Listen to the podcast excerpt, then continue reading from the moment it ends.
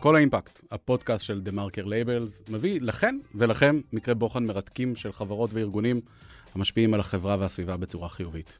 אני אסף רוזנהיים, ובהסכת שלנו תשמעו סיפורים מעוררי השראה, ומחקרים על חברות שבוחרות לפעול באחריות בד בבד עם הפעילות העסקית שלהם.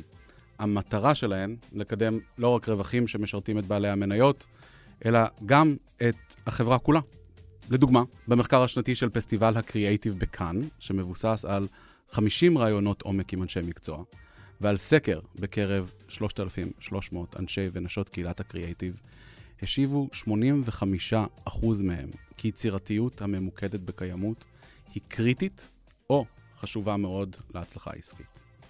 עוד דוגמה, בשאלון שפורסם השנה על ידי SHRM, כאשר נשאלו שכירים האם הם מוכנים לעבוד עבור שכר נמוך יותר, כדי להשתלב בחברה שפועלת באחריות בתחומי ה-ESG, ונדבר תכף על ESG, ענו בחיוב 34% מדור ה-Z ו-39 מבני דור המילניום. זה אומר שלחברות ותאגידים אין ברירה יותר. כדי להצליח, הן חייבות לקחת אחריות על האימפקט שלהם, ההשפעה שלהם, על החברה והסביבה. פרק זה בהסכת נעשה בשיתוף נספרסו, והיום אנחנו מדברים על קפה. ואני אתחיל בווידוי, אני לא שותה קפה. ואני שייך לשליש מהאנשים בעולם שלא שותים קפה בכלל. אז כהכנה להיום הייתי צריך לעשות שיעורי בית, ולמדתי כמה עובדות, אני אשמח לחלוק את זה איתכם היום. אז קודם כל, קפה הוא אחד המשקאות הפופולריים בעולם. ההערכה היא שאנו שותים כ-2.2 מיליארד כוסות קפה ביום. צריכת הקפה הגדולה בעולם לנפש היא בפינלנד, זה לא מפתיע, כי קר וחשוך שם, וביחד איתה שאר המדינות הנורדיות. ישראל, אגב, ממוקמת רק במקום ה-25 בדירוג הצריכה הבינלאומי של המשקה, עם כשלושה מיליארד כוסות קפה בשנה. עצי הקפה יכולים לחיות עד 100 שנה. 90% מהקפה גדל בארצות מתפתחות, וזה חלק מאוד חשוב מהפודקאסט שלנו היום. צמח הקפה עצמו גדל בעיקר באזורים טרופיים, ביותר מ-70 מדינות בעולם, וזה הכי מעניין. המובילה בגידול של צריכה וייצור קפה היא לא אחרת מאשר ברזיל, שנמצאת במקום הראשון בעולם מזה כ-150 שנים. הנתון המדהים באמת הוא ששטח מטה הקפה במדינת ברזיל עומד על כ-27 אלף קילומטרים רבועים. זהו שטח שזהה בגודלו למדינת ישראל שלנו. וכדי לדבר איתנו היום על קפה, נמצאת איתנו דנה רובין. דנה היא מנהלת בכירה ליחסי ציבור וקיימות בנספרסו ישראל. בעברה דנה שימשה בתפקידים בכירים בחברות גלובליות, לרוב בתחום ההייטק והביוטק, ומספר שנים בתחום מוצרי הצריכה. דנה עסקה בקידום יזמות טכנולוגיות לפתרון סוגיות סביבתיות וחברתיות. דנה היא מנטורית ושופטת באקסלרטורים המקדמים טכנולוגיות מסוג זה. היא הייתה שותפה בתרגום יעדי הקיימות הגלובליים של האו"ם, ה-SDGs, ועוד רגע אנחנו מגיעים אליהם, וההנגשה שלהם לקהילה העסקית בישראל דרך המכון לאחריות תאגידית. דנה יעצה לחברות בפיתוח אסטרטגיה בתחום האחריות התאגידית. שלום, דנה. היי אסף, ותודה שהזמנת אותי היום. ממש כיף שאת איתנו פה.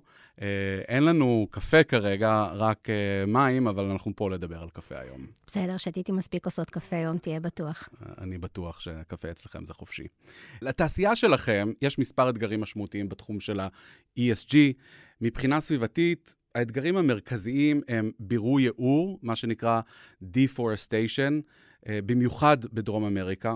שימוש במים וחשיפה גבוהה לשינוי אקלים. אנחנו מקליטים את הפודקאסט הזה בקיץ, אז אנחנו מרגישים כמה שחם. ומבחינת ה-S, ה-social ב-ESG, הנושאים במרכז הם רווחת עובדים לאורך שרשרת האספקה וסחר הוגן. השילוב של כל הנושאים האלה הופך את התעשייה שלכם, תעשיית הקפה, לאחד המורכבים בעולם לניהול מבחינת התנודתיות במחירים, האספקה והקיימות לאורך זמן. דנה, אחד המונחים הראשונים שמכירים כאשר לומדים על קיימות ואחריות תאגידית, הם ראשי הטבות SDG. תוכלי לספר לנו קודם מהם ה-SDGs, את גם היית שותפה לתרגום שלהם לעברית, ואיך נספרסו, החברה שאת עובדת בה, מתייחסת אליהם בפעילות שלה. אז uh, ה-SDG בעצם זה, ב-2015 האו"ם פרסם את האג'נדה לפיתוח בר קיימא לשנת 2030. ובאותה אג'נדה בעצם כוללת תוכנית פעולה שמורכבת uh, מ-17 יעדים. שהיעדים האלה נקראים Sustainable Development Goals, או בקיצור SDGs, והם מיועדים בעיקר למדינות, מדינות שונות, וישראל ביניהם, אימצו את אותם יעדים, אבל גם חברות רבות אה, החליטו ואימצו את אותם SDGs כפוקוס לתחום האחריות התאגידית שלהן, והן מתנהלות היום לאורם, כחלק גם ממתודולוגיות שונות של, של אחריות אה, תאגידית. אבל uh, בשביל לענות לך איך uh, נספרסו מתייחסת לנושא ה-SDGs, בואו נתחיל קצת עם כמה נתונים על נספרסו היום. אז נספרסו פעילה ב-74 שווקים, מעסיקה 13,000 עובדים. וואו. לחברה יש אה, מודל עסקי ייחודי בשיווק ישיר ללקוחות שלה, בין היתר באמצעות 790 בוטיקים ברחבי העולם, קצת יותר. אז זה החנויות האלה שאנחנו פוגשים לפעמים. בוטיקים, כן. סליחה. אנחנו כן. מקפידים על זה, כי זה באמת חלק מחוויית הקפה שאנחנו נותנים ללקוחות שלנו. Mm-hmm. וקיימות בעצם מהווה אחד משלושת הערכים של החברה, שהם איכות, בטיחות וקיימות. את אסטרטגיית הקיימות שלנו אנחנו מכנים The Positive Cup. כוס הקפה בעלת ההשפעה החיובית. אז כל פעם שאתם שותים קפה, אתם שותים ואתם אומרים This is a positive cup. אבסולוטלי. הבנתי. ובעצם אותה אסטרטגיה מבוססת על מספר מרכיבים. הראשון שבהם זה באמת האמונה וההבנה שכלכלה דלת פחמן היא העתיד היחיד שלנו. ולכן בנספרסו אנחנו פועלים להגעה לאפס פליטות לאורך שרשרת הערך עד שנת 2035 לכל המוקדם, 2050 לכל המאוחר. נושא נוסף הוא שאנחנו מאמינים שהטבע הוא השותף הכי חשוב לנו. אני לא יודעת אם אתה יודע, אבל 60% מזני הקפה המוכרים לנו היום נמצאים בסכנת הכחדה. זן הערביקה, לדוגמה, הוא רגיש במיוחד לשינויי האקלים, אני מכיר כמה אנשים שהנתון הזה יכול להדאיג אותם מאוד. אוקיי, okay, אז אני אראה לך גם, אני אסביר בהמשך מה ניתן לעשות ומה אנחנו עושים. ו-50% משטחי האדמה שמשמשים היום לגידול קפה עלולים להיות בלתי שמישים עד שנת 2050. ומה שנספרסו יודעת זה שלאורך כל הפעילות שלה, 40% מסך פליטות הפחמן נובעות משלב גידול הקפה. הבנתי, אז זה לא כל כך השינוע או הדרך שבה אנחנו צורכים את זה, זה ממש השלב שאנחנו מגדלים את הקפה. נכון, 39 אחוז, וזה נתון שבדרך כלל מפתיע אנשים ששומעים את זה. הנה, אני מופתע. אז הנה. אז הצלחנו גם אותך להפתיע, ובאמת, לפני 20 שנה כבר, בשנת 2003, נספרסו השיקה ביחד עם ברית יערות uh, הגשם את תוכנית AAA, Sustainable Quality Program, לאיכות בת קיימא. שהיא בעצם מתייחסת לכל חוות הקפה כאקוסיסטם שמגלם בתוכו את משאבי הטבע, המגוון הביולוגי, וכמובן את חקלאי הקפה. מתוך הבנה שאנחנו צריכים לעבוד עם הטבע ולמענו. והיום אנחנו עובדים ישירות מול 140 אלף חקלאים ב-18 מדינות. מעל 490 אגרונומים של נספרסו מלווים את חוות החקלאים ומדריכים אותם לעשות שימוש נכון במשאבים ומעבר לחקלאות מחדשת, במטרה ש...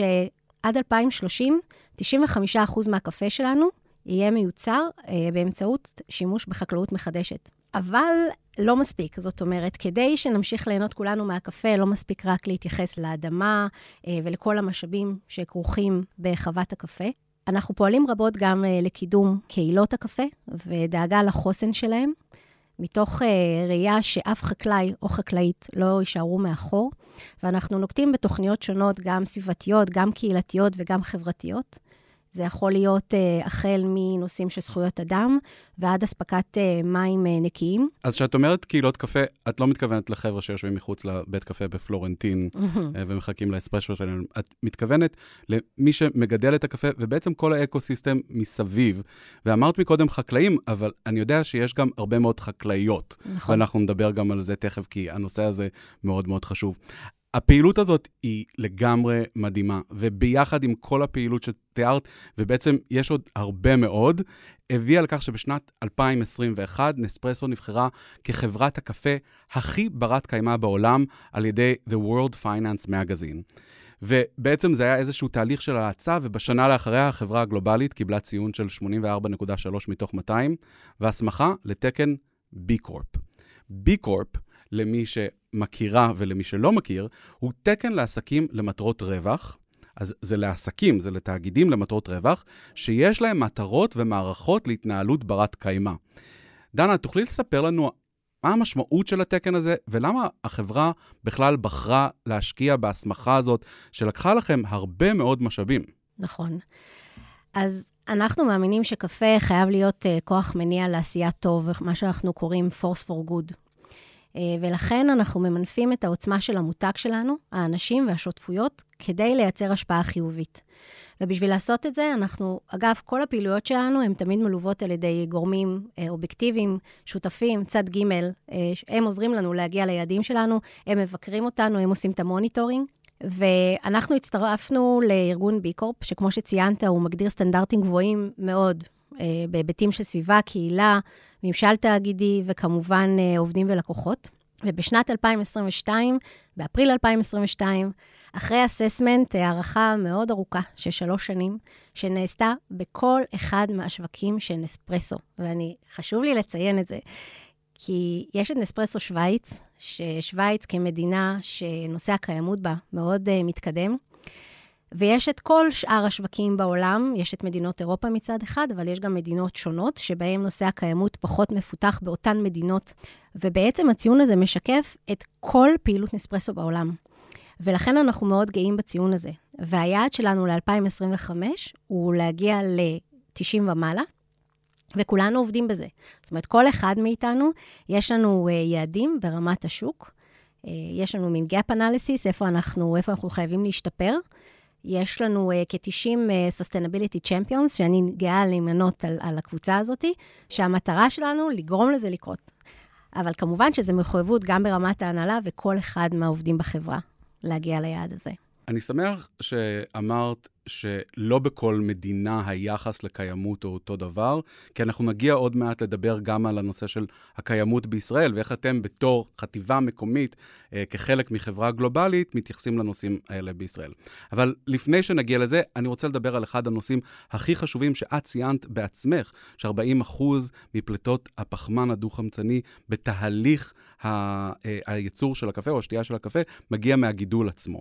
אז נכון ל-2020, אתם דיווחתם כי צמצמתם את טביעת הרגל הפחמנית ב-24% עם איזשהו baseline של שנת 2009. זאת אומרת שאתם צמצמתם בכ-2.2% בשנה בממוצע. עכשיו, כחלק מקבוצת נספרסו העולמית, אתם מחויבים להגיע ל-net zero, דיברת על זה קצת, ואני מקווה שתוכלי להרחיב על זה, עד שנת 2050, שהכוונה היא לנסות לקרב את זה ולהאיץ את התהליך כמה שיותר עד 2035, שזה בעוד 12 שנה. דנה, מה המיילסטון הבא שלכם בכדי לקדם את הנושא? מה בעצם צריך להתרחש כדי שתצליחו לעמוד במטרה הזאת? אז כמו שציינת, אה, אכן, אה, וזה בהחלט יעד שאפתני, להגיע לאפס פליטות בכל שרשרת הערך עד 2035 לכל המוקדם ו-2050 לכל המאוחר. אבל אנחנו נעשה את זה על ידי נקיטה של מספר צעדים וגם בשלבים. היעד הראשון שלנו הוא להגיע אה, כבר בשלב גידול הקפה לאפס פליטות אה, עד שנת 2030. ודרך נוספת היא קיזוז באמצעות ייעור ונטיעת אה, 32 מיליון עצים עד שנת 2030. דבר נוסף הוא כל נושא החדשנות וקידום אה, המעגליות הן uh, בקפה עצמו, זאת אומרת, כל נושא מחזור הקפסולות שלנו, שאני אפרט בהמשך, אבל גם בדרך שבה אנחנו מפתחים ומעצבים את המכונות שלנו ואת כל ה-accessories שלנו. ולבסוף, פעולות שונות שאנחנו עושים בפן התפעולי והלוגיסטי, כמו אנרגיה, וכל אלה ביחד אמורים לתת מענה להגעה ליעד, ואנחנו עובדים בזה. שומעים ממך שממש כל החברה צריכה לעבוד בזה, בכל לגמרי. השלבים. לגמרי. ו... בכלל הבנה שכל נושא האחריות התאגידית זה לא תפקיד של אותו בעל התפקיד, או זה לא תפקיד של uh, uh, המנכ"ל או מי שמחויב ליעדים האלה. נושא האחריות התאגידית זה נושא שהוא חוצה חברה, והוא צריך להיות, הוא חייב להיות חלק מהליבה העסקית ורלוונטי לכל אחד מתחומי פעילותה של החברה. זו הדרך הנכונה ביותר והיעילה ביותר לעשות את הדברים. ואני זוכרת שבאחת השיחות שלנו שאלת אותי מה מתסכל אותי אה, בכל נושא האחריות התאגידית, אה, אז זה בדיוק זה.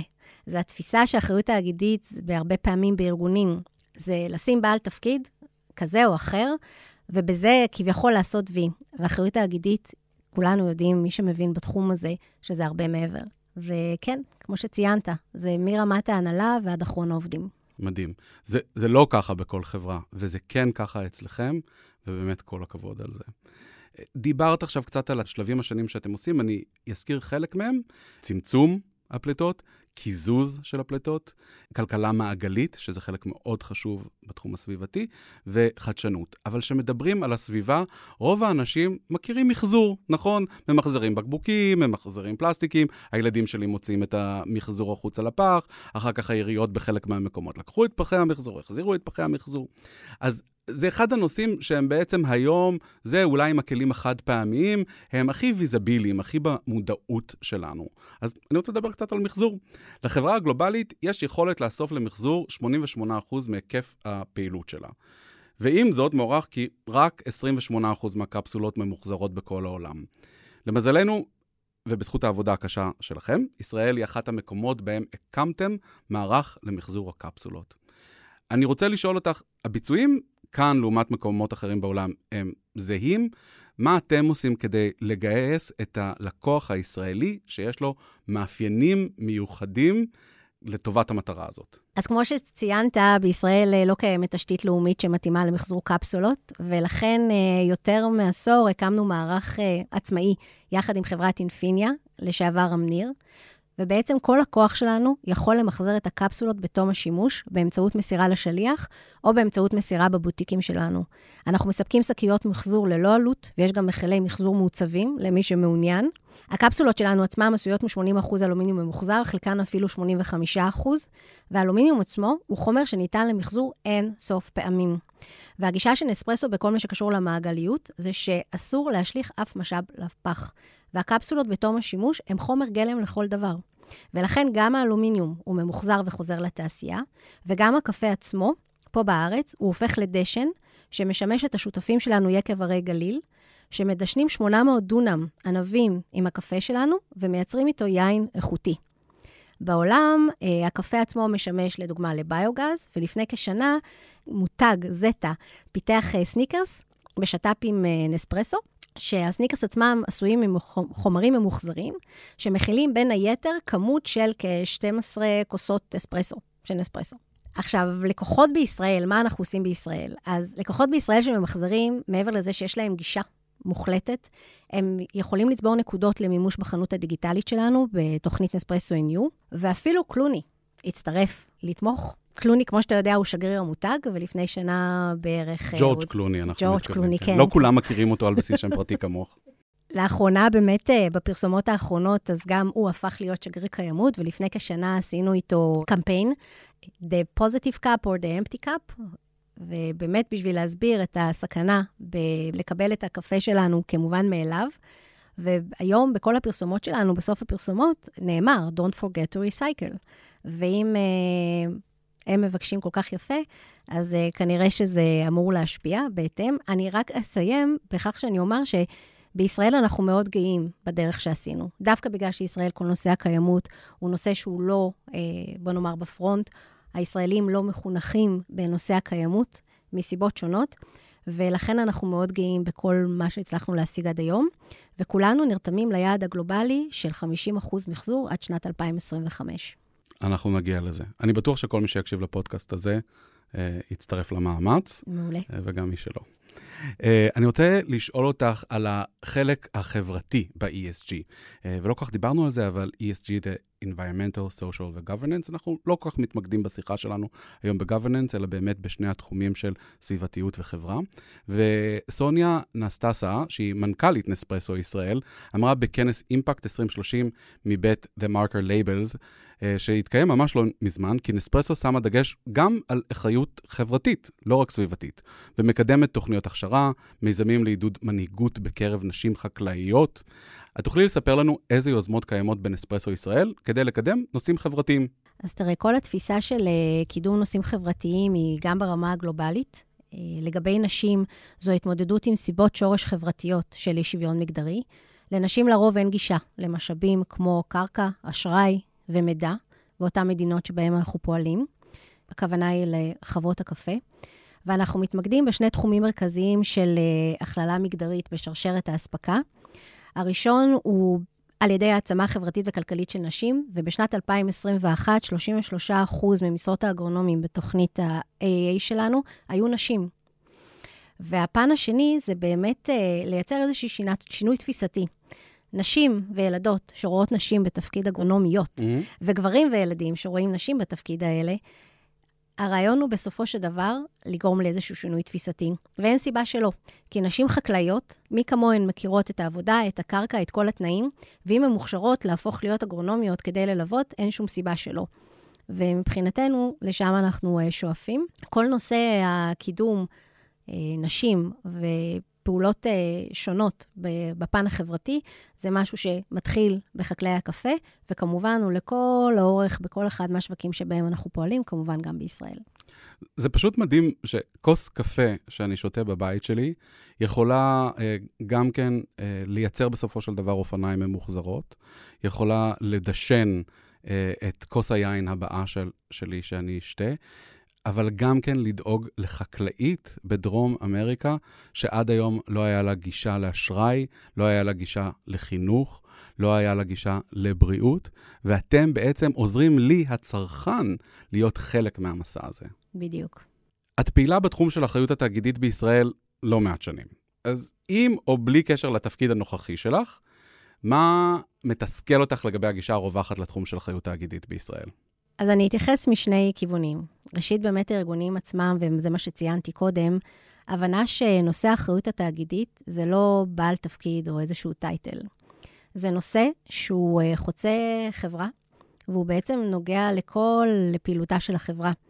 ואיך שאני רואה את זה עוד כמה שנים, אם תיקח לדוגמה, הרבה יותר קל להסביר את זה באמצעות דוגמה, אז למשל מחלקת שיווק, mm-hmm. שיש בה הרבה מאוד תפקידים, והכל ביחד מרכיב את מחלקת שיווק, אז גם תחום האחריות התאגידית. זה התמחויות שונות, זה אנשים שהם מבינים מומחי סביבה, אנשים שמבינים באיכות, אנשים שמבינים בקהילה, בגיוון והכלה, רגולציה וכולי, אנשים שמבינים באסטרטגיה, וכל זה ביחד מרכיב בעצם את האחריות התאגידית. ומהצד של, ה, של ה, בוא נאמר, האנשים עצמם שרוצים, אני מקבלת לא מעט פניות של אנשים שרוצים להתייעץ, רוצים להיות מנהלי אחריות תאגידית, ומה זה אומר. אז באמת ההבנה שזה תחום מאוד רחב, אז הוא גם, אפשר להיכנס אליו מזוויות שונות ורקעים שונים, אבל כדי להשתלב בארגון, חייבים להכיר איך ארגון פועל מבפנים, להבין את סט השיקולים, להבין את ההחלטות שמתקבלות בשולחן ההנהלה. ורק ככה, מתוך הבנה של איך ארגונים עובדים ואיך אסטרטגיה עובדת, אפשר יהיה להניע תהליכים. וזה תחום שהוא מתפתח, ועם הזמן אני מאמינה שיותר ויותר אנשים יכירו ויבינו, ואני בהחלט חושבת שעוד כמה שנים נהיה במקום אחר לגמרי. מנהלות ומנהלי אחריות תאגידית צריכים להניע אנשים בארגון בלי סמכות. אין להם את הכוח הזה אה, של אה, אני אפטר אותך, או אני אתן לך משכורת יותר גבוהה, או את תראי את זה בריוויו השנתי שלך. ולכן הם אנשים אה, ונשים בדרך כלל שמאוד מבינים אנשים. הם יודעים איך להניע אנשים שלא בכוח הסמכות. זאת פוזיציה מאוד מאוד מעניינת, ובאמת צריך לבנות את עצמך ואת עצמך כדי להגיע אליה. אני רוצה להגיע לפינה שאני הכי אוהב, פינת הפרגון, אה, ולשאול אותך, אתם חלק מאחד המותגים שרוב האנשים מכירים. יש לך דוגמה למותג אחר שעושה עבודה טובה, שאת מקבלת ממנו איזושהי השראה?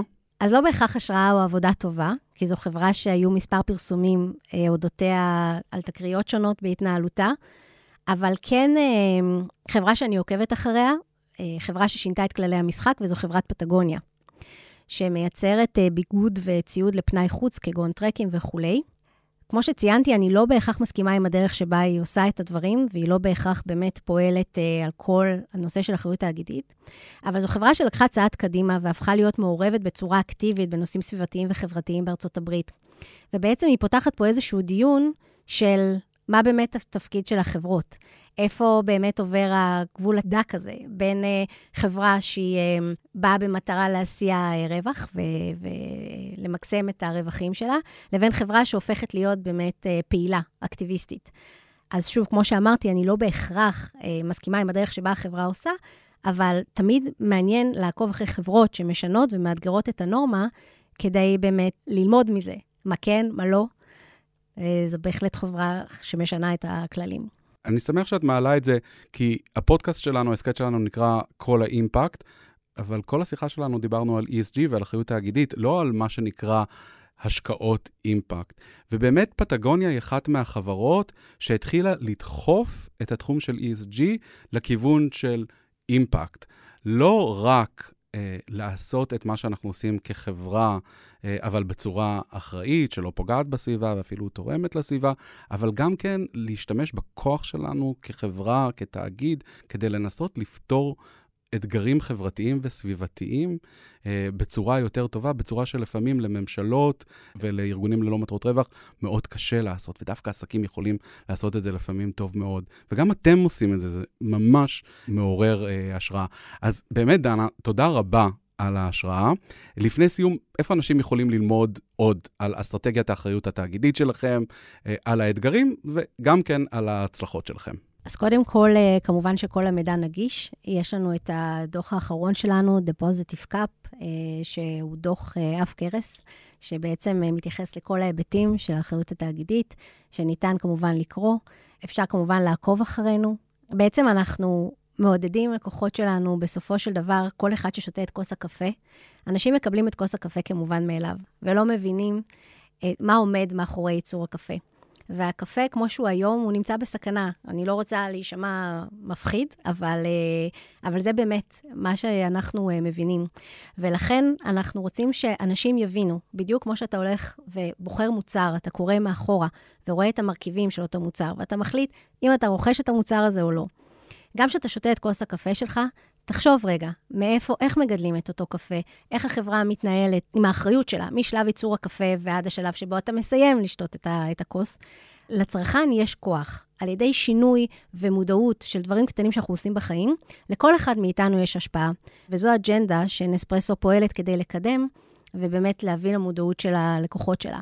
אז עד היום אני חשבתי שההשפעה של כוס הקפה זה על זה שהיא נותנת לי כוח להמשיך מ-4 בצהריים עד 8 בערב, אבל למדנו היום על ההשפעה הסביבתית והחברתית, אה, וזה ממש mind blowing. תודה רבה. אני ממליץ לכולם ולכולם אה, לשבת על כוס קפה של נספרסו כמובן, ולקרוא את אה, דוח האחריות התאגידית שלכם ואת החומרים האחרים שנמצאים באתר האינטרנט שלכם. עד כאן להפעם קול האימפקט, הפודקאסט של TheMarker Labels בשיתוף נספרסו.